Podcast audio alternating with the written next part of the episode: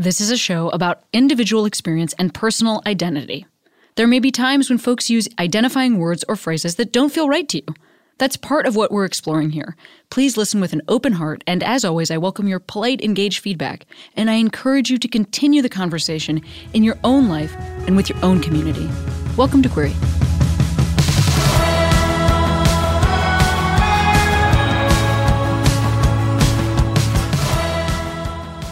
Hey, Queeros, Cammie here. So excited because we are replaying this episode with Alice Wu. This is from a couple weeks ago, but Alice's new movie, The Half of It, is available now on Netflix, and it's getting incredibly positive reviews.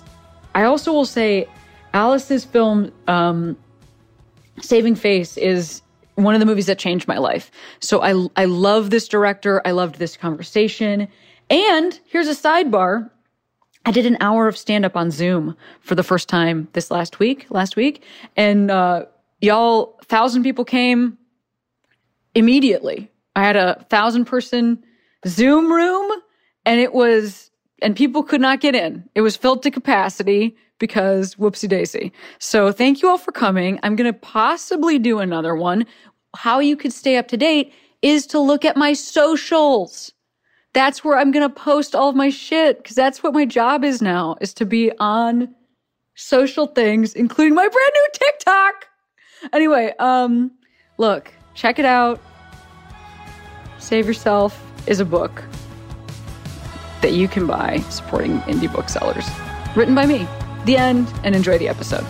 I've been feeling wrong, but I'm still holding on, darling. I know, I know, I know. Well, first of all, actually, let me start by how I always start the podcast, which is by having you introduce yourself. Will you introduce yourself? Oh, no. um, um, hi, I'm Alice Wu. I'm a uh, filmmaker, improviser, uh, an order muppet, and I have a film coming out uh, on May first. And I also have to say that, uh, and this is the honest truth, that I have friends who are like excited about my film, but who genuinely are far more excited that I'm on this podcast than that I have a film coming out. Oh. So I, I have to say, this is like a true moment for me. Oh, um, I'm fully the sweatiest because, and I think you sort of know this because I've like, I've like Twitter D M'd you as much, but your first film, Saving Face, is one of my favorite movies of all time. Like, I saw it um, at, so it came out fifteen years ago, and um, I don't know what was going on in your life at that time, and I'm going to ask you. Uh, but in my life at the time, I, I just do not remember seeing something that felt as, like, a sweet and like truly a rom-com, but it's so specific. You know, it's taking place in a world that is so detailed that it feels real, um, which is what the best rom-coms do, right? Is that they take that heightened feeling of romance, try to capture it in, you know, an hour and a half or whatever, but give you a detailed enough world where it makes sense. And I just, like, I've loved your movie ever since. And it's, it just, it like actually changed my life. Your movie actually changed my life. So I just feel like wow. completely honored to speak to you. Do, do you mind my asking like a specific, like when you say it changed your life, I, I'm I'm so honored, like incredibly. And also that movie's much bigger than me, like that we can talk about that later. And, and the reason why is exactly what you just said, which is like I wrote this very specific experience, um, but I had no idea. I mean, first of all, who the hell thought that movie was going to get made, right? Like fifteen years ago.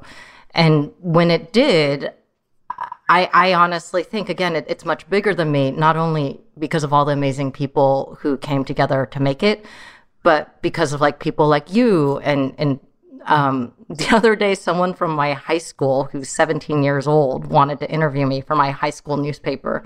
And she just discovered the movie. And like her experiences and what it meant make me feel really humbled. So, so yeah, if you don't mind, I'd love to hear like what specifically you took from it. Yeah, I'd love to tell you. Um, well, there's a couple things. First of all, uh, this is just like random specificity. My sister is a dancer, so one of the main characters is a dancer. I don't know why like that was a great entry point for me, because obviously it's also about a Chinese American community. And so like there was the learning about some cultural specificity that was outside of my understanding, plus the overlap with something that I know really well. So that's just one thing that I'll say. Another part of it is the mom and daughter relationship in that film. You know, I was at the time, fifteen years ago, let's see, how old would I have been? I would have been twenty-three. And I was in a stage in my life where I was having a really complicated experience with my parents. And what I loved about, or I think what, you know, happened to me watching, watching Saving Face was that it, it isn't a, it just felt very real. It felt like a complicated, real chi- parent-child relationship, because the, the parent is flawed. The child is not perfect. It's like a, a potentially a workaholic. Then the mom is feeling useless in some ways because she's been separated from her community. And so it just felt like, I don't know, I felt a lot of, I felt a lot of commonality with the characters. And it also gave me something to look forward to, like that maybe I would be able to get a relationship with my parents back, and that it, it could be, oh, because then the mom also has a relationship with her parents. So, you know, you see the way that generations are trying to deal with people being more true to their identity. It just really affected me. And I, the kissing is cute, and there's chemistry between the two main characters. The end. That's you know, that's I, a I, um, that's a that's a sweaty early review. Yes. Uh, what do you think about uh, that? That is like the best review ever. I, I actually am really um, touched that uh, you could speak so sort of honestly and and articulately, and just like it, it was so emotional and so smart, and and as a you know it, it, why I love that. Um, so now I'm inarticulate because I'm so moved by what you said. Um, and why I ask is because I, I I think as a any probably any artist, but certainly for me as a filmmaker, you know, there's that moment when you're alone and you're writing, and I think in that moment, the thing I try to do is write the thing that feels most emotionally honest to me. Uh, and I generally believe that the more specific you are, um, the more universal things become. And that has to do with, I mean, just as a, as a filmmaker, I fundamentally believe that we're far more similar than we are different. Um, and that most people, we pretty much want the same things. We we want a chance to love in all the various ways we can. We want to belong. Um, and we probably all want some sort of sense that we have a purpose in our lives, right? I, I don't think that really changes so much, um, no matter whether you are gay or you're bi or you're black or you're Asian. It, and given that, um, and and I guess for me, it was just a theory I had, but it proved true when this film that I very much wrote for my mom. I, I, I wrote it as a, uh, my mom was going through a hard time. Um, she had a very hard time with my uh, coming out as gay. I came out my senior year of college, and, and it was very difficult for her for many years. Um, and I wrote this film in my late twenties, um, right? And, you know, it was like around twenty-seven, twenty-eight, right when the main character Um, like at the main character's age. And the goal for me was I was working through trying to tell my mom that it wasn't too late in her life um, to find love, right? And and so as I'm writing this, it's so funny because the whole time I'm making this film, I think I'm writing it for my mom. But I think it's that thing where once the film was made and it came out, I realized I'm far more selfish than that. Like that film is totally about me, right? Like it's, it's like I wrote it for my mom, but when I watch it, I realize, oh, this is really about someone who desperately wants to be able to have romantic love and have her family. And as queer people, we rarely get to see images of sometimes having either, frankly, but certainly not having both in a way that feels honest. You know, it, it often feels, either it feels like we're watching like a fair, total fairy tale where nothing feels real, or it feels very depressing because you end up with these, mm-hmm. um, you know, it's like more quote unquote realistic, but it, it, it seems to enforce the message.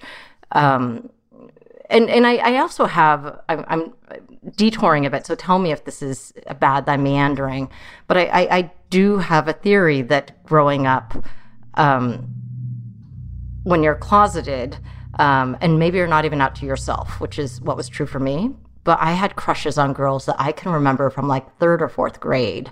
Um, but you you kind of know that these are not crushes you can talk about, right? So it sort of enforces this idea that love is kind of not for you, oh, yeah. right? Like whether you're conscious of it or not, you think, well, clearly, if you can't ever tell anyone about this, then probably the arc of love for someone who's queer is necessarily tragic, because the best case scenario would be something like maybe you just harbor this crush forever and they're your friend, or maybe something happens between the two of you, but then you can never see each other again. Or, you know, like this is sort of what you think is the best there is. Yes. Yeah, so the idea of, of when I made this film that maybe things could end happily, um, quote unquote, in a real way, right? Like not not like in a way of I get to have both, at the time felt incredibly subversive. Yes. Um, and so everything you're saying kind of bears that out. And, and what was funny is when the film did come out, literally the one thing I got all the time is I got asked at festivals. Um, sometimes critics would be like, oh, this is like feel-good nonsense. Like this wouldn't happen. Or, you know, people at festivals are like, could that really happen? And it's funny as a filmmaker because it's like, I don't know. I just wrote this thing. I'm not God. I can't tell right. you what's going to happen. But I also knew that I was like, listen, I, I, I don't know. I, I don't know if it can happen for everyone. I do think for those characters, I believe that they could get there, but I'm aware of how subversive that is. But I will also tell you that why bother making a film and putting all that blood and sweat into something if you're not going to go for it, right? Like what, what, there's no point in my telling everybody, yes, you know, like I, I don't want to leave you in a place where you feel like, and whatever it is that you think your life is, that's all it's going to be. Like my goal is to hopefully make you feel connected to something larger and hope for more for yourself. And so my goal at that point is like, look, I, I, as a queer woman, I don't know if this can happen, but I really want and need to believe it can. Um, and I need to see it. Otherwise, I will never be able to believe it can. And right. The fascinating thing is that fifteen years later, like people now talk about that film as if it's like, because I would say at the time it came out, it was well reviewed. But I think even then it was just like, oh, this is like a sweet thing. People now talk about it as if it's this amazing thing. But what's really funny is that nobody thinks the ending is too happy. Wow. Yes, which, I read that because you sent out a, a director's letter um, yes. with the screener for your new film, The Half of It. And I read it. And that's sort of one thing that you covered in it was this.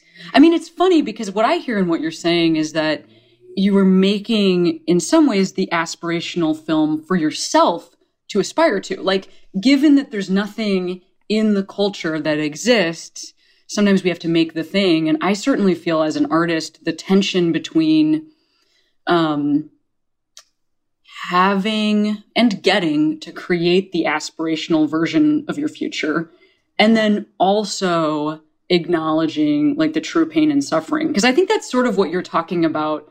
Um, and by the way, the true pain and suffering is not necessarily what I think you were also alluding to, which is like, I mean, I always talk about the trope that like, like two, it's like the lesbian kiss and then uh, they both get shot through like a, like an errant bullet that comes through the, through two windows at the same time. Like how, I mean, that literally happened in a in a show, uh, The one hundred. It doesn't matter. I'm very deep in my lesbian.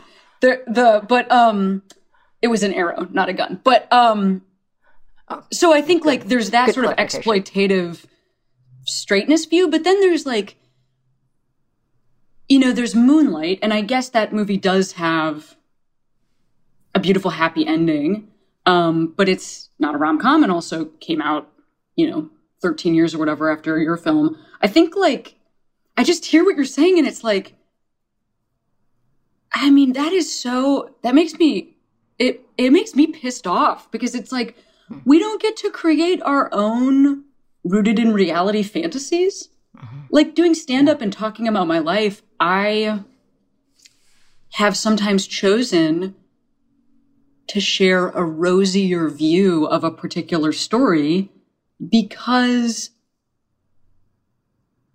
sometimes we get to have a rosy view, you know, like, I just think be- because we're queer and we're mired in struggle, then like, then we don't get to imagine a beautiful moment for us, for ourselves. We don't get to imagine a payoff. We don't imagine, we don't get to imagine. And I, and it's also was really interesting and impactful to me. I know that this is mostly going to be listeners, not mostly, this is going to be only listeners, but you're talking to me about being a queer person who still is connected to their family. And because we're on Zoom and I'm in your home, I can see that, like, over your shoulder, I believe, are family photos. Yes. Uh, my mom, my grand, do you want to see them? Oh my God. Or will this yeah. be weird on a podcast? No, I would love to see them. Yeah. Yeah. These are your family photos. Oh my God. I feel like I'm completely honored. This is so cool. So uh, this is one of my favorites. This These are my grandparents on my mom's side. Oh, my gosh. Uh, my grandfather literally looks like Asian Gregory Peck. He's stunning. I mean, obviously your grandmother yeah. also is, but, like, geez, your grandfather is a true yeah. fox with that nose. It's it's like true. A, I'm yeah. actually pretty sure, because they, they grew up in a tiny town in the province of Anhui, and um that's where apparently Marco Polo's, like, that was part of that road. And so I'm super convinced that some Italian Roman oh. person mated with somebody. Because where the hell did he get that nose? It's so a very, I, it's I, a very sharp nose. Yes. This is kind of hilarious. This is my mom. Um, she was very young. I don't know if you can see that. Oh, my uh, goodness. Yeah. Where is she there in this photo? She's, like, lounging, sort of. It looks She's like in San Francisco in the Golden Gate Park. Oh, I can't see the bridge yeah. in the uh, resolution yeah. of the camera on yeah. the photo. And the- oh, there it is. Oh my yeah. God. Yes, she is. Yeah. Yeah. And this is, okay, so I have to tell you, in fact, I could probably show you. I was universally considered in my family an ugly baby. And Chinese people do not pull their punches. Like, they just say it like it is. And now that I've shown you my family, oh, hang on, let me show you another photo of my mom. Um, so there's another photo of my mom. Oh um, my gosh. Like, she's beautiful, Look right? at her. Yes, she's beautiful. Yes. Um, so that whole side of the family is very, very attractive. And I look nothing like them. And as a baby, and I say this very proudly of how they are and how they look, but it was super funny to me that when I was born, like, and this is a testament to my mom, I apparently was full of confidence growing, like, as a as a baby. I lost it all by the time I went to school. That was like a disaster. But um, I also, I think I didn't, you know, like, my whole family would be like, oh my God, how are we going to marry this one off? And oh I really gosh. just didn't care. Like, I think, I think it's a. Uh, uh, I mean, maybe, maybe I knew I was queer then. I don't, I don't know. But I think that it, it was like actively discussed, as in, like, oh, what will we do with this one? But I'm sort of grateful because, you know, I mean, I'm human. Of course, I'm vain. As I got older, of course, you know, when you start to want to attract someone, you want to look good. But I never really had the I'm. I don't know, maybe because I also watched my mom, this very beautiful woman, and all the baggage that comes along with that in terms of how people treated her, you know, and, and she's a wonderful, marvelous person. Like, thank God she's incredibly funny and warm, and she has a great personality, probably because she has such low self-esteem about, like, she herself would not acknowledge she's beautiful. Right. And maybe that's also being an immigrant, honestly, like coming here and maybe the Western society didn't acknowledge it, but it really helped me not, I don't know, it's not something that I have as much baggage around, because I never thought, oh God, I need to be pretty, because um, it just honestly seemed so stressful. That's so interesting to me. Well, I, f I feel like there's like a couple follow-up questions I want to ask because, I mean, I would say like, this is an outsider's opinion, so you do not have to agree with me. I would say like, by any account, you are like a conventionally attractive adult, right? Do you not feel that way? Okay, this is starting to get embarrassing now. No, but I just mean like, That's I just mean like, okay, here's my question. Here's why I asked this question. When I was a kid, I got a lot of information about how I looked, some of which I actually think was gender patrolling. Like, I have realized later in my life that um, I have a very hard time identifying whether or not I'm attractive. Like at all, because I, because I, I literally have multiple friends who would disagree violently with you, but go ahead. Well, I, it just is a, a real thing. You know, I think like as somebody who has, um, like the masculinity that I am displaying right now, some people have a strong response to that is positive. Some people still have a strong response, response to that is negative. Like, for instance, like I could still, somebody could still say shit to me on the street, and then I'm walking to a show where then somebody responds in a very different way. You know what I mean? Like mm. there's, like I just think as a, mm. I find that it's hard to place for me where I fit in culture because I have gotten very positive messages and very negative messages. And I just am wondering if any of that could relate to what you're talking about. But then there's an additional specificity, which is um, being an Asian woman in American culture, which is like a whole other thing in terms of people giving you messaging about how you look. Um, I, so I, I don't love, know. First of all, I love that we're talking about this. Can I just appreciate that for a moment? Because I've never actually had this conversation. So, um, I mean, I guess in little ways with my friends, but I, I love what you just said because you're absolutely right that, you know, growing up, we're given conventional images of what is attractive. But also what I hear and what you're alluding to is within the queer community, there's yet a different kind of totally way different of paradigm. Looking at it. Yes, exactly. Yeah. Which sometimes feeds into my belief that in a way, queer, like I, I strongly identify with being an immigrant, right? Like English wasn't my first language, but I often feel like when you're queer, we're also like immigrants in, you know, in a segment of society because we, we're not people, either we quote unquote pass and people can't tell that there's something about us and that's frustrating, right? Or we just make a choice and we can't pass. And then that's a whole different thing, right? Yes. And it there's a layer of different sorts of guilt around like what happens if you do ascribe to conventional societies, um, uh, standards of beauty, how will your queer community feel? Um, all the ways that that, like it, it's, it's a whole, I mean, in, for the most part, I celebrate the fact that anytime there's that level of uh, disruption, I feel like it creates opportunity for more different kinds of people to be the way they want. Mm. But that doesn't mean we don't still all have to deal with the emotional baggage that comes from years of growing up with those um, rigid sort of structures. So it, it's yeah. interesting. I, I, yeah.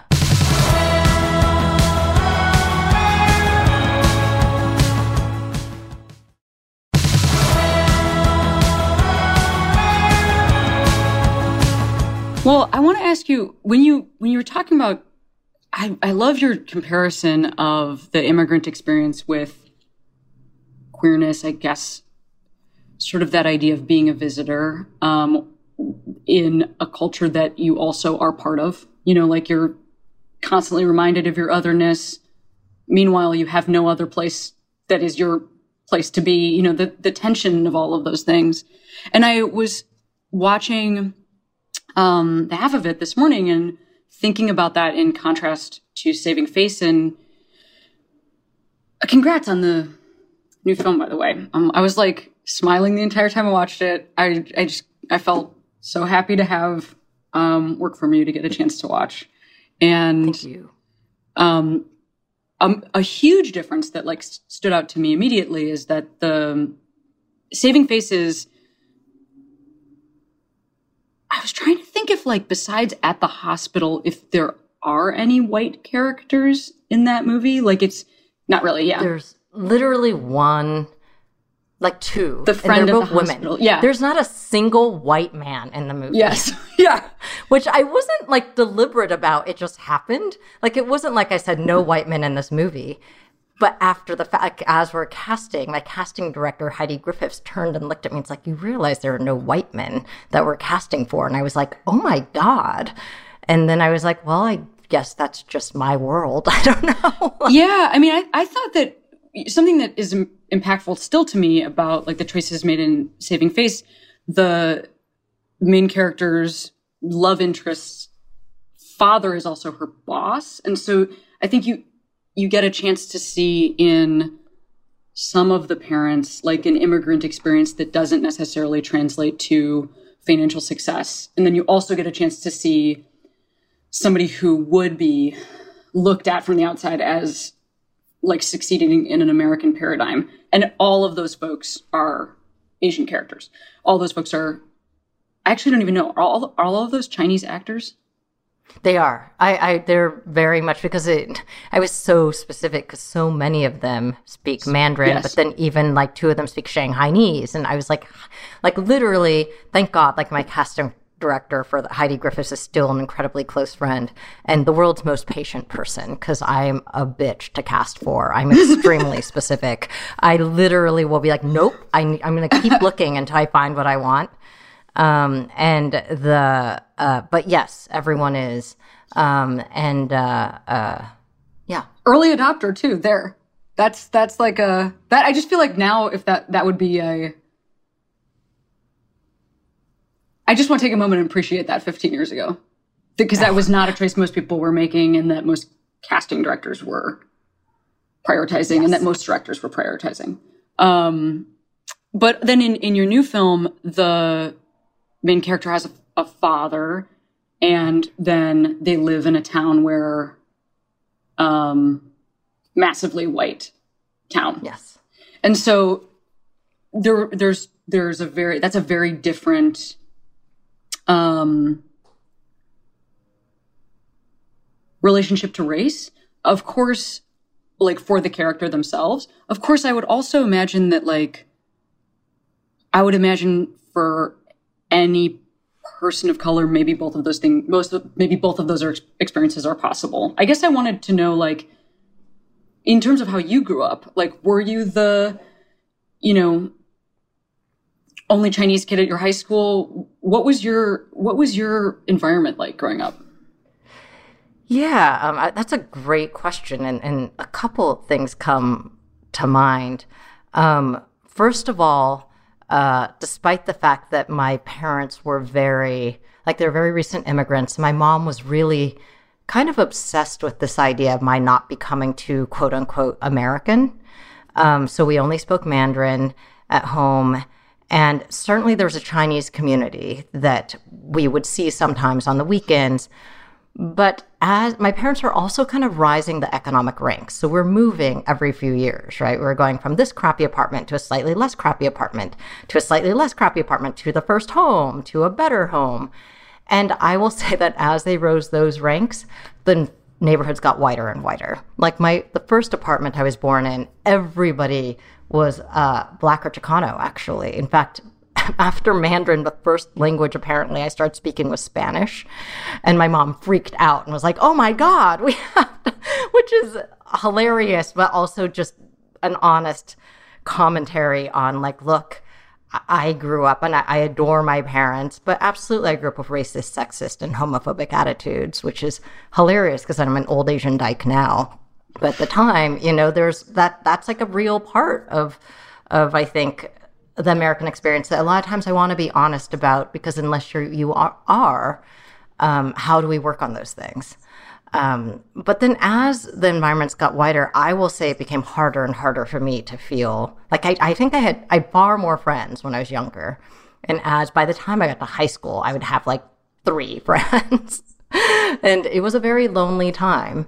Um, and it wasn't until college that things opened up for me again. I was just going to ask, because this is all, when you were growing up, this is all in California, right? Different different places in California? We did live in Michigan, Michigan in a very tiny town called Troy when I was very young, um, which was very white. My dad was working at the G M factory.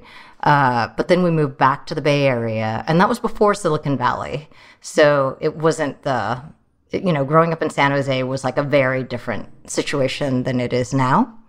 Um, but towards that, uh, and tell me if this is detouring, because I, it, why I chose to set the film um, where it is now is that, you know, I think the thing about my work, because as, as I think you were kind of alluding to, Saving Face and The Half of It are really different sorts of films. I think the my my voice and the D N A of it are similar, but with Saving Face, I was trying to make the biggest romantic comedy I could on a tiny budget with all Asian American and Asian faces, right? Like, for me, that felt interesting because we never got to see that. With The Half of It, um, I... Again, there's like a very commercial hook to it where you could easily set this in like a big high school in Orange County with all white characters. And it could be like a Bring It On or a Clueless, right? Like a much faster, broader comedy. And that could be great. Like there's a Serrano hook. It could be very much like yep. girl, like, like that whole thing. And that that's great. But for me, I'm always like, but why would I make that movie? It feels like any number of other people could. Uh, so... Why, you know, like I'm not somebody who feels like the world owes me a movie and I should make a movie. Like, honestly, the world doesn't need another movie from me. Like, there's plenty of great content out there. So for me, I'm always very project specific. Like, do I love this thing? And if I love this thing, I'm going to kill to get it made. But I also want to make it very specifically. And so in that sense, I'm like, well, if I'm going to make this, I mean, I started to write it when Trump had just been elected. And initially I was thinking about, like, and it was also before, it was in that, a moment before Hollywood had, quote unquote, discovered diversity as they have in like the last couple of years. And I remember being like, well, I'm going to write this thing. It's probably going to take me another five years to get made, right? Like, I'm, but why the heck won't I make, I'm going to make the main character Chinese. And I'm like, I'm, I'm just going to do the way things, the way I do them. And if it takes me five years or it takes me forever, it does. Um, but the, uh, one of the other things that happened is I was like, hey, I don't want to make this a period piece. You know, I don't want to be like, okay, when the late eighties and the nineties. Like, I wanted to be like, well, no, because let's face it, homophobia exists today. Immigrant bullying exists today. And on top of that, I, you know, when Trump got elected, I, it's not like I didn't know racism, sexism, and homophobia and transphobia don't exist in uh, the country. Obviously, I knew that. I think I was viscerally startled by how much the country seemed relieved that they could now openly sort of, right. you know, express these views. And it made me wonder, like, well, wait a minute, you know, as somebody who fundamentally believes most people are good and that given the resources, most people would choose to do the decent thing. What does this mean? Does this mean whole stretches of the country are filled with quote unquote bad people? But that made me then think about the fact that, if I'm incredibly honest, I grew up in a very conservative Chinese family, and we were totally racist and sexist and homophobic, right? And like, are my parents bad? Um, and I, I, I don't, I, I really, my parents are wonderful people. Like, I truly think they're good people. I think that they were born with very different attitudes, which since then they've come a long way.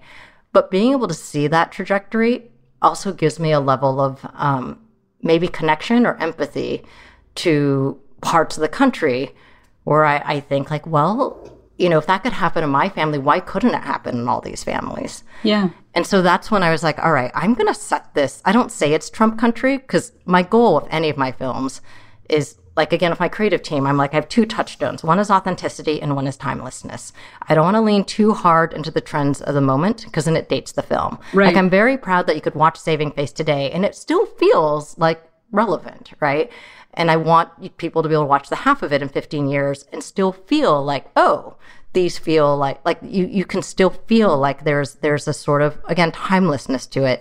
So I don't say Trump, but the reality is I purposely said it in Eastern Washington state in a very conservative white town. That's Trump country. That's and interesting. Was, even just, I just want to break in and say, even just that is interesting, because I think that, again, you know, in talking about your, your, like yearning for specificity, identifying Eastern Washington state as Trump country is not where most, it's not where we're taught. It's not where like the prevailing mindset, when they would say Trump country, like as a nation, we, we're supposed to think about the South and like biscuits, you know, and we're supposed to think about uh, tension between black and white. And we're supposed to think about a racism toward President Obama specifically. And um, I think that that is really an interesting choice because, you know, something I have done multiple multiple times. I've, I've been to like where this is set. Uh, and I have also, after Trump won election, I, I drove the five um, between Portland and Seattle. And that had, that's a, that's a, that's a highway. And it, it goes through, it starts, you know, it, Portland, Seattle, these like, I think if you've never even been there, the exported idea is that they are like white, progressive heaven or whatever. Um, the rural areas between there are covered in uh, Confederate flags, which is like there's Confederate flags painted everywhere, giant Confederate flags flopping off of uh, huge flagpoles that are in somebody's backyard. And, I, and it just is, it's, it always strikes me because like, you weren't even, you guys, you weren't even part of this. Like this is, you clearly were not part of the Confederacy. So this is just flying a flag that says racism. Like there's like, there's not, mm-hmm. and I mean, of, of course that's always what the Confederate flag means, but sometimes one, you know, a very wily white person can like put it on a bikini and be like, no, it just means Florida or whatever. But like in Washington state, it like, definitely doesn't mean Florida, you know? So, um, I really appreciated that. And I think that that is the sort of specificity that makes the work make a lot of sense. And I will also just want to say before we keep going that, you know, you sort of talking about the, the like Cyrano arc and, and things about this movie that could be, I mean, I really, that's, I really even noticed that watching it. I was like, oh, this is a movie that could just be like, in terms of plot points, it could just be totally different than this. There's, There's no inherent need for this to be this community, except that it makes the movie, I mean, in my opinion, much more interesting. And when I think about... I think there's more texture. Like yeah. The goal is to have more texture right. and to make the people feel authentic. Like I, I, this is a much more naturalistic movie than Saving Face, because Saving Face, I'm trying to do a broader romantic comedy. Right. But I think part of why Saving Face works or endures is the textures of the characters. Like that also, I mean, do you know how many people were like, this is a great story, we just got to cast it all white. Like we get Whoa, Reese Witherspoon yes, to play the daughter, Ellen Burstyn to play the mother. Like that is a very commercial hook. But my contention is, because it's not just me being stubborn and being like, I want to put someone Chinese in there. I do think it makes it a better movie because I think it. This is the real America. You know, like in a way, I think my films are actually very, very American. And I think we forget, like pretty much everyone is an immigrant of some sort, not mm-hmm. too far back, but we forget about that, or some of us do. And my goal is to get somebody, like to get like some straight conservative sixty-year-old white guy to relate to, maybe a seventeen-year-old potentially closeted Chinese immigrant girl, or maybe her fifty-year-old immigrant right. father, right? If I can do that, like anytime I can, anytime you can, anytime you can expand the human capacity for empathy, then like I've won, right? Like that's really, as a filmmaker, that's my primary goal. And for you to be like, God, I watched Saving Face, and that feels like what I want. I, I relate. These people feel real to me. And with The Half of It, what I wanted is somebody in the heartland, or maybe from one of these towns. And it's also part of why I went with Netflix, because I had three financial possibilities, and two of them would have meant theatrical. But that's a whole other story. But at the time, I was like, ugh, the truth is those people in those towns are not going to go to a Landmark theater to watch this movie. Mm-hmm. There's probably not even a Landmark theater. But in the privacy of their own home, they might, they might press play. Yeah. And if my goal as a filmmaker is to try and change hearts and minds, then I want some kid to watch this, or maybe like an adult to watch this and make them think about, for some reason in any tiny white town, there's always one family that is like a person of color family or immigrant. Like every town has like one. And I want them to maybe think about that family, or maybe think about that kid everyone's calling a fag, right? Like if I can get them for just a moment to like go along and start to fall in love with these characters, then I've done my job. Um, and so that's, in a way, I don't know if that helps address why I've I've chosen this setting, but that that's actually why. And and and it was a sort of weird collision of Trump getting elected, my realizing that, you know, I mean, there's another piece to this too, which we we might cover or not, but my realizing like, oh, I'm really not somebody who makes films just to make films. Mm-hmm. Like I don't ever have the desire, like I. I, I don't know. It, it, it, for me, it has to be connected to a sense of purpose. Well, I would, I would also add that for me as a queer person, I don't necessarily want, um, I don't necessarily yearn for media where we just remake the straight story, but with a character that looks exactly the same, but now kisses a guy. I, I mean, I, I, um,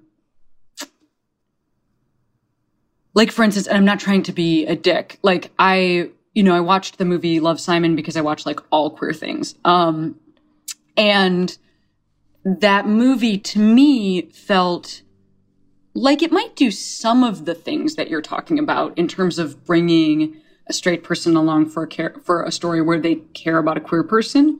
For me as a queer person, the entry point of like this sort of like very ripped um, guy, I don't know. I just, I, I think there is also something about, you know, you're talking about the, the sort of underdogness or, you know, the, the specificity of using the immigrant experience, using some of that. And like the way that your character is styled, that your main character is styled, for instance, in The Half of It, she is, did you, is that actor, is she, I have, I know that she's been in a lot of other stuff. I haven't seen her in other things. She deliberately lowering her voice.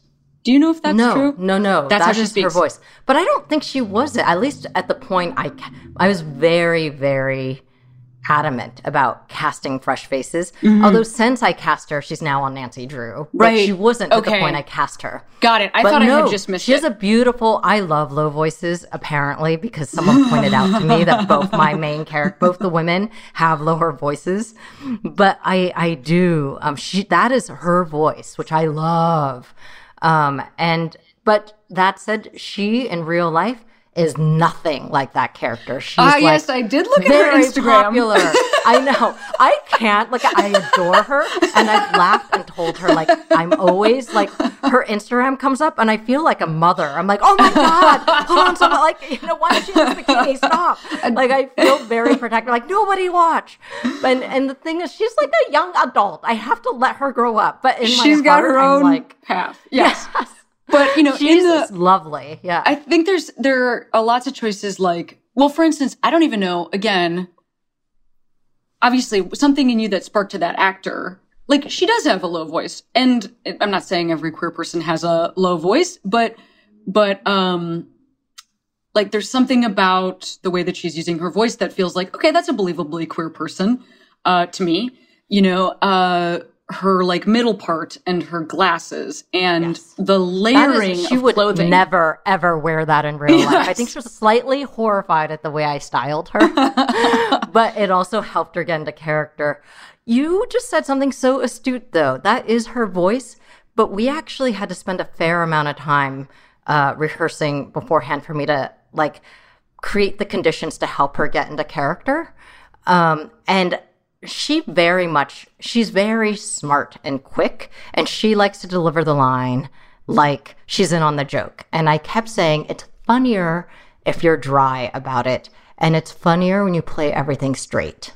Like, don't don't mm-hmm. deliver it like you think this is funny. I promise you'll be funnier. And I remember her being like, I don't know about this. But then she watched the final movie and was like, oh, my God, this is much funnier than I thought it would be. But a lot of it was working with her on her, was like she, her, sometimes the way that she would deliver something, it would be a lot of stripping that away so that she started calling it like Low Grounded Alice, I think was the name she gave the voice. Like, I forget what it is, but it's like that. So you're right. Um, I, I I don't think she's I don't think she's putting on a low voice, but there is a manner that I would sort of slow her down and ground her. Sure. Um, and it it's more emotional, like the emotional work she did to strip away her, like she's she's got so many wonderful attributes, right? That are, are, she's infinitely cooler than I am. And when she was that age, she was, you know, it's like she's, she, oh, she's amazing. She, I hope you get to meet her. But then to have to strip away the things I've always worked for you, right? Like the way she is works so well in society. And to be forced to slowly peel those away to get to the vulnerability was, I think, it would be a challenge for anyone. Yeah. And I was so blessed that, you know, because I saw something in her. I'm like, her instincts are not at all these characters' instincts, but she's fascinating to watch. Sure. You know, like she's just fascinating to watch. And so then it just became, how do we ground her in this character? And like, you know, go and I, I think at the end of the day, what you want is you just want smart actors who are ultimately willing to go there with you. And I think she did just this marvelous job. Yeah, I mean, all she's three fantastic. Of them did. Yes. Honestly, all three of them like were so willing to like work together and go there and go to a deeper emotional place and access the part of themselves that they don't usually show, um, and but that they were then willing to show in this film. So I want to ask you, I'm looking at the time and I want to make sure that I don't forget to bring this up. You know, in your, I guess in this film, maybe the main character is more um, on the like humanities side of things, but you're in Saving Face, you know, she's a doctor. And I, I know that you also have like a STEM background because you are, let me, get, let me see, am I getting this right? You're like, you are, are you a Stanford grad in computer science? I am a Which long time seems ago. To me, but like if I think about, you know, things that have specific career trajectories, that's one of those that if it's like Stanford computer science grad, like we know what the trajectory is. And it actually in your early career, you followed some of that trajectory because you worked at Microsoft. I did. I, I spent my twenties uh, designing software in Seattle. And so I spent my twenties living in Washington State. Yeah. And then from that moment, I feel like I've like, you know, read about this when I first watched Saving Face and I I don't think I ever found out like, wait, what the fuck? So it's like, that's what your life is. You know, like this path that's like Stanford, computer science to Microsoft, like seems so, you know, such a, and then, and then you make your first movie. So talk to me about this moment between these things. And I, you also yeah. started by saying that you're, you're an improviser. This is why you have this microphone that you're using. I did not know you were an improviser. So, like, did you have this arts thing going your whole life? Or was this oh, a no. jump between the things? No, I, I think probably the big constant in my life is I'm extremely practical. Um, and I think that is an immigrant thing. I mean, I, I grew up knowing that I was going to have to take care of my parents someday. Um, it never occurred to me to major in the liberal arts because... Um, I mean, I secretly always read, and that might have been a byproduct of moving so much, um, that books were kind of my one constant, right? Um, but it never occurred to me that it was something I could do as an actual career. It was just going to be, you know, my private sort of uh, solace in a way. Um, and I didn't even take any writing classes in college. Um, I took a lot of you know, feminist studies classes, like outside of computer science. But um, I, I chose a career that I knew I was going to be able to pay off my loans.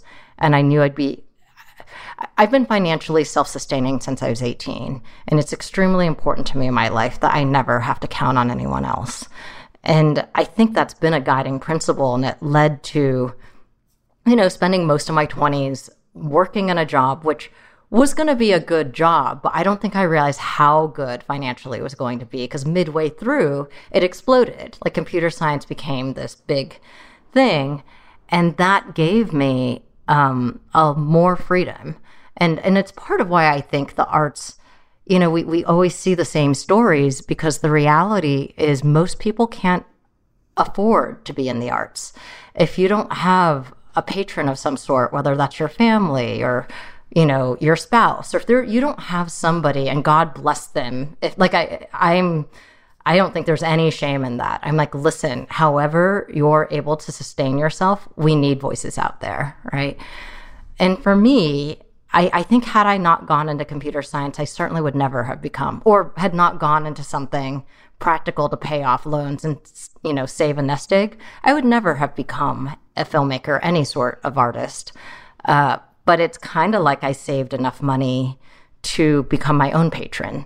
And and so this is where I get hyper practical. Um, and I, I basically, when I, I, towards the end of my being at Microsoft, I didn't know it was the end. I, I happened to take a weekend workshop, and long story short, I ended up in a class at the University of Washington's extension program, wrote a script. Uh, the teacher actually said, like, look, I'd be interested in optioning this. I didn't know what that meant. Wow. But it gave me this moment of like, wait, this could happen. And that's when I kind of looked, you know, his point was like, we'll go to Hollywood, we'll sell this. It'll probably never get made, but, you know, it'll, and if it gets made, it'll definitely be white. Like, probably not going to be gay. And I was like, well, God, if this thing could get made, I'm very specific ideas of how I want it made. And he was like, you need to quit your job. You need to move to New York or L A immediately. And you need to learn what it takes to direct this. That's your only shot. And so I looked at my bank balance and I planned out. I'm like, all right, I'll live on forty thousand dollars a year for five years. At the end of five years, if I haven't made this film, I'll say, all right, I gave it a good college try, and I'm still going to have like eight months to find a job, right? Like, so that was my, because in my mind, I was like, well, if I'm out of the tech field in five years, this is going to take me a really long time. So eight months seems about right to find something. Like, it was this whole literally planned out thing where I'm like, if I have to learn a new language. Yeah, it sounds like, like a spreadsheet. Sounds like a spreadsheet yeah, was involved. I'm super, super like that. And what's funny is that, like, yeah, again, long story short, I, I my five-year deadline hit in the second week of my shoot for Saving wow. Face. And, but here's another thing you'll enjoy in terms of present day. So when Saving Face came out, right, I, I, I was like a deer in headlights, because I, I mean, somewhere I must have had some belief that this could happen. But also, I mean, come on, you know, it's like any film is super hard to get made, let alone that film. And when it happened, people are like, what's next? I had no game plan. I, I was like, I just wanted to make this film. And my agents were like, great, there are all these things were coming in. And so I was just sort of responding to the market and only picking things that seemed interesting to me, but they were pretty much, you know, like I, I didn't have my own stories, like another story I was planning to do. And for a few years, I was actually pretty busy, just like writing for hire and doing different things. Uh, and then my mom got sick. So I dropped everything ten years ago. Um, I had actually just sold a T V pitch to A B C, and this happened. I dropped everything, went to, uh, moved to San Francisco, which is where I am now. Um, well, at the time I went up, I, I didn't know I was moving. I thought I was going up for like a few weeks, and then it became a few months. And finally, after a number of months, I was like, okay, I, I think I've moved here. Like, I just need to be here. Um, and in my head, I thought, well, that's all right. Like, I was thirty-nine at the time. And I thought, well, my twenties were about computer science. My thirties were about doing this crazy ass film thing. My forties will be about my family. And I'm just going to like take care of my family. And I honestly was very satisfied with my life. You know, I, I it, thank God these ten years have been amazing for me in terms of like my connection with my mom. I hadn't honestly lived in the same place as her since I was sixteen. So having, and we don't live together anymore, but the fact that, you know, she's nearby and I see her all the time has made a huge difference. Um, And I really thought I, I'm not, you know, I'm I'm out of the industry and that's it. The improv came up uh, about maybe six years ago. Um, it was just, honestly, I, I, I briefly thought maybe I should try writing again. I couldn't write at all. And I thought, all right, I'm I'm just going to, I'm clearly afraid of failure. I'm just going to take something where I'm guaranteed to fail. And I'm going to fail publicly. And this will inure me to failure. And it totally didn't work because I took it. Um, I didn't write at all. I just fell in love with improv. And I fell so in love with improv, I like threw myself into it. Like, shout out to Endgames Improv in San Francisco. And I loved it so much. And actually, even more, I loved, eventually I started teaching improv. And I, I think I'm actually a better teacher than I am an improviser. Like, nothing gives me greater joy than watching my students have a good show, like more than me having a good show. And honestly, when I think back on it, I think being an improv teacher helps me a great deal as a director. You know, like there are some similarities. Um, but ultimately, I was like, okay, great. This is my life. About three years ago, I got pulled back into the industry totally at random. Well, a- actually what happened is I had a breakup and my mom's health had stabilized for like the previous like year. And I just had this moment where like my long-term relationship broken up. I was walking down the street and I literally had this moment where I was like, here's a question. Do you believe in God or some sort of larger universe? Um, this question is in your film. And I paused it and thought, um,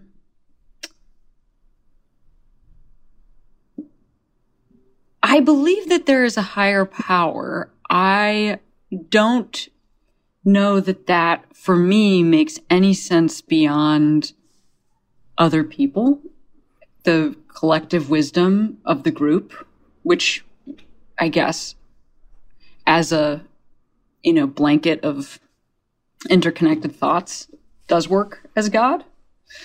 That's my answer. What about you? That's a great answer. So I spend an inordinate amount of time thinking about it, actually. I'm not sure why, but what I've come to is, so I, I never grew up with any religious basis. Um, I do pray, which is kind of weird, but um, I, I do sort of spend time thinking, you know, like, I, I guess what I come to is that I don't, I don't know. I don't know if there's a higher universe or a God, but I chose to I choose to believe because I prefer the person I am when I believe there's some sort of order to the universe. And so it, it's this moment of like, because otherwise everything's chaos, right? And I don't know that it even matters to me if God exists or not. I think if someone told me conclusively God didn't exist, I would still say, okay, but I'm just going to, like, for me, there's a need to be connected to something bigger, whether it's a greater humanity. And it's just better for me when I choose my actions accordingly. And in that moment, I just, I still remember I was walking down Valencia. I'm thinking about this and I'm like, well, if this is true, I cannot imagine the universe thinks that my greatest purpose in life is to be someone's good daughter or someone's good girlfriend. And that's it. Like, I really want to be those things. And I think those things are important. But with the resources I have and being as lucky as I am living in this country, surely there's something else that I could be applying myself toward. And in that moment, for whatever weird reasons, I started writing again. Like, it was pouring out of me. And that's when I started to like outline what was going to become The Half of It. And this is where I do think maybe there's a larger universe, because in that first month, I randomly get an email from an exec who's always wanted to work together, who's like, are you still writing? And I was like, I don't even have agents at this point. I'm like, that is super weird. I literally just started writing. She's like, well, I just started this job at DreamWorks. I, I have a project. I keep thinking you'd be right for it. Will you pitch my boss? And I ended up getting that gig. I wrote it, had a super fun time. They sort of came up with like, they had like three other projects. And I was like, you know, I've never written my second film. And now that I'm finally writing, I mean, it may go nowhere, but I actually really want a shot at, you know, I just want a shot at Like, I've never written something for myself to direct since Saving Face. Everything else is for someone else. And um, that's when I, um, well, honestly, this part of the story doesn't reflect that well on me. But basically what happens is I, I, so Trump's just been elected. I'm sitting in my office every day. Six months go by. They actually contacted me again to be like, okay, great. Are you done with your spec? We have another project. And I had done no writing whatsoever. I'd spent all six months, like, maybe writing a line, deleting it, writing it, deleting it, thinking I was the world's worst writer, Googling endlessly about Trump.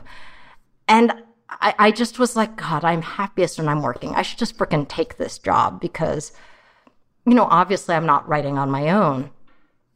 But then I was sort of dragging my heels. And I always remember this because a friend of mine was like, you know, Alice, I just think you're not going to be happy until you write that script, even if it sucks. And I, I think on some deep level, I knew this friend was right. So I ended up saying to these execs, I'm so sorry. Like, who am I to be turning down paying work? But the truth is I've gotten nowhere on my spec and I, I need to get this written. Um, and they were so gracious. They were like, no worries, you know, like, and actually it turned out their boss was a big Saving Face fan. And she's like, when we told her you're working in her second movie, she was like, nobody bug her, oh, which wow. was like this great thing.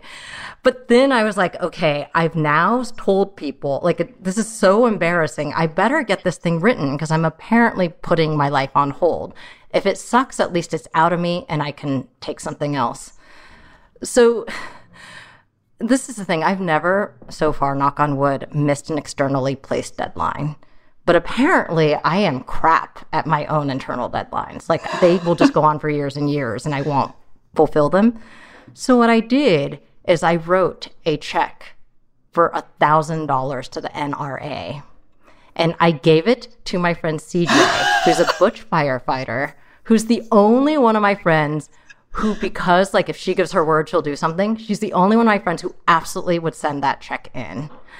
And I basically was like, all right, I'm going to give myself like five weeks. It will, this script has to be done on August eighth. These two people will read it. It could be the crappiest first draft ever, but it has to be done. If it is not done, you are sending that check in.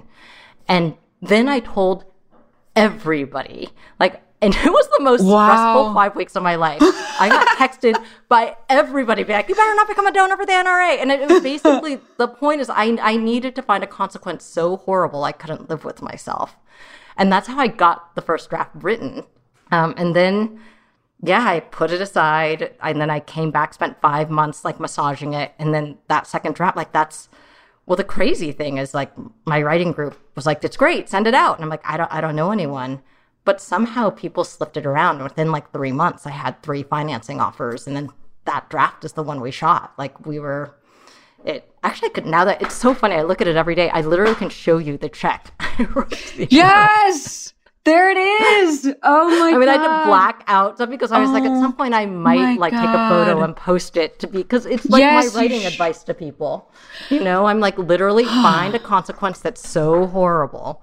And then for accountability, you got to tell somebody. Like, don't be like, oh, I'm, because here's already, I will never send an art, a check to the N R A. That will never happen. But you need to find someone you know will. And then whatever it is that you can't live with yourself, that's the thing you got to do. Um, I could talk to you for the rest of my uh, day. It is one hour into our thing, and I, into our thing, into this podcast. And I always keep it to an hour. So I want to be respectful of your time. And I, let's see, what do I, well, I'm going to ask you to shout out a Queero, which is a person, place, or thing that made you feel that you could be who you are today. Um, so like a queer hero. I could give you a second to think about it. I didn't warn you about this at the beginning. I usually warn people, but I got very chuffed. I don't know. Is that a word that would appropriately, look, here's what I will say. It's been fantastic to speak with you. Um, One thing that I'm just going to take from this conversation that I really needed to hear right now in my life is that it does seem that you've sort of greeted more right turns than than a lot of people have in their personal life and career with the openness to try to go down that path. And that's something that I really I'm taking from this conversation that's helpful for me today? You know, I, I make most of my living doing stand-up. That's not a job right now. I released a memoir. It isn't? Last... It's so good that I just assume that you make oh. your living from being a stand-up. No, I mean, it is. It is. It's. Uh, oh, okay. I just mean because people can't gather. Like, the concept oh, the of stand-up, like, at it's just, moment. like, not a job. You know, and okay. um, I released uh, my first book last week, but there's no yes, book stop, big, bookstores that are open. Like, it just is. It's this moment of, for me, having to, like, really surrender to things that are much larger than me. And sometimes I can get into a zone in my own mind where I think that I have to figure it out. Like, when things are bigger than me, I'm like, I got to figure out how to navigate this. And I think something that I'm hearing in what you're saying is, is just that moment of, like, it maybe isn't always that. It's not always about figuring out the path through the thing. The thing is happening. You're already in the thing. You don't need to, you know, perfectly manage every moment of this. And I'm having to remind myself of that constantly, because I just mentioned the stand-up thing and the and the book thing. It's like the things that are happening for so many of us right now, it's these are, I've never gone through this before. And sometimes when it's a new experience, I can feel like, I don't know how to do this. And it's like, I have to remind myself, you're already in it. Like, you're already doing the thing. Do do the day. Just do this day. It's okay. Just breathe in and out and do this day. Um, so this was a very helpful conversation in terms of thinking about navigating unforeseen right turns. Sounds like you've had a lot of them in your life. Yes, I I, I just really love what you said. I I, I, I want to hear, because I need those reminders too. And and what, you know, it, it, I've always felt like the discomfort of whether someone wants to call it boredom or however mm-hmm. it manifests for them. But basically, it's lack of structure. Mm-hmm. I think that's where art lives. Um, I think once oh we get too God. comfortable with it, then we're just churning out art from the past, right? Like, we're good at it. We can perform it. But, uh, like, I would not make Saving Face today. Like, I'm glad that endures today. Right. But that is not my story today. That was my story fifteen years ago. You know, like, the things I'm working on next are things that emotionally appeal to me now. And I think that you want, you you kind of need things to quiet down to be able to hear yourself think. And it's very uncomfortable. But I think for someone talented like yourself, who's an artist, or for anyone out there, um, you, you want to be kind of uncomfortable, or you're just going to be churning out something that you've already done. Oh my and God. Why not just, yeah. Great. Fantastic. Jordan, yeah, if you yeah. could just clip that part out and insert it into my brain as a constant thought, that would be amazing. Just the part out about how the discomfort is really, really the key. Um, okay, great. Um, yes, but you can also reach out anytime and I'll just remind you. Like, okay, great. Feel free to reach out to your Chinese your queer Chinese auntie. Auntie will tell you. But, um... Well, it, so... But, the, oh, tell me this tell me, queero. And then I think we have oh. to... We have to, like, cut this. Because we could just... Yes. Then we'll just... We'll just end the podcast. We can just call each other on the phone like friends.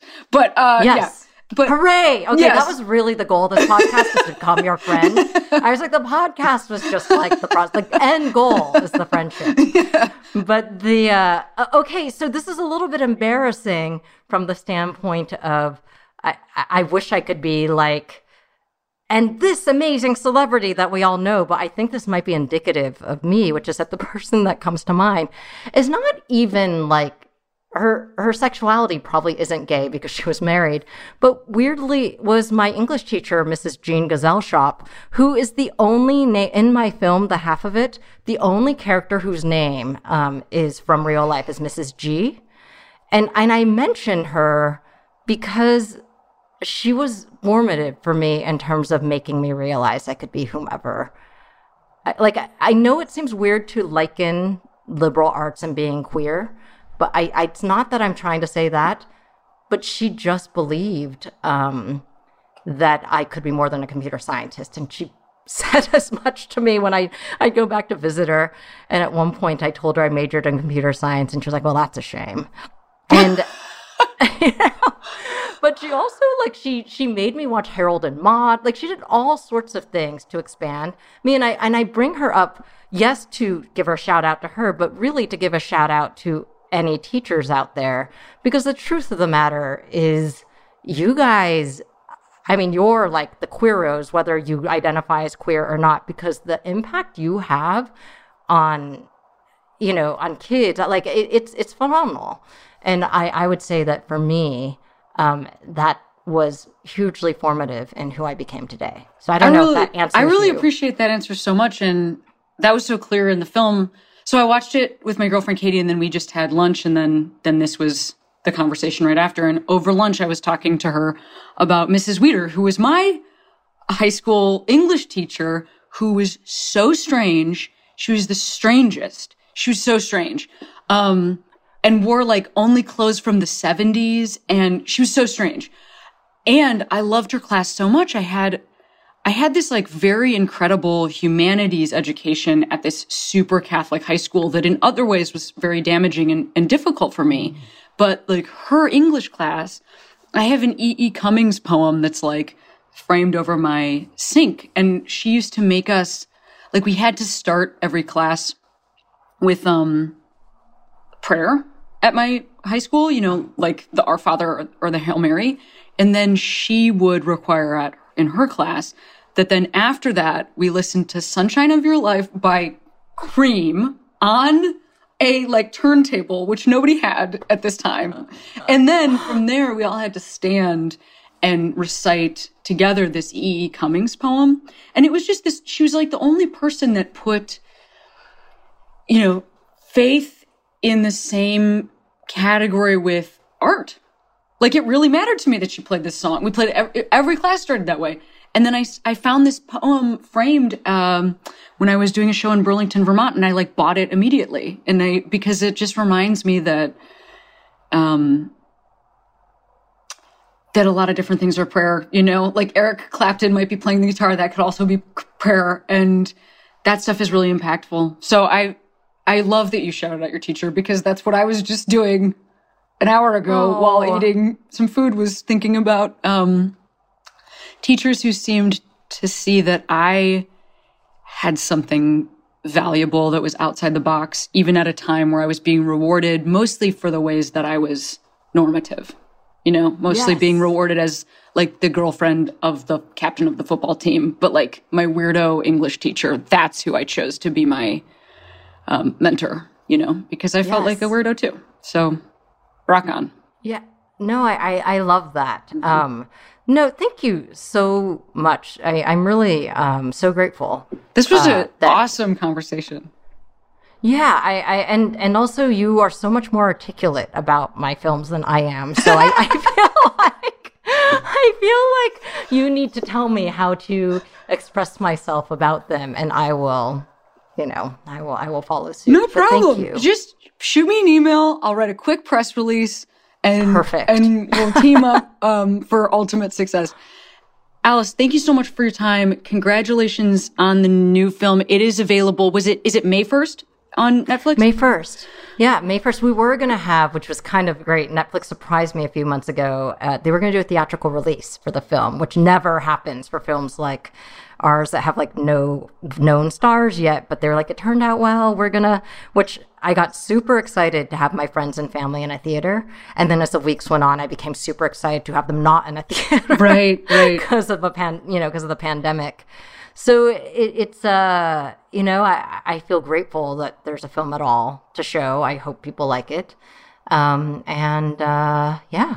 I yeah. think it'll be a big comfort to folks right now. And if there is a screening down the line, let me know when it is. I can take a quick pop-up to San Francisco. Maybe it'll be here in L A. You could take a quick pop down. But um, have a great rest of your day, and thank you so much. Likewise, and thank you.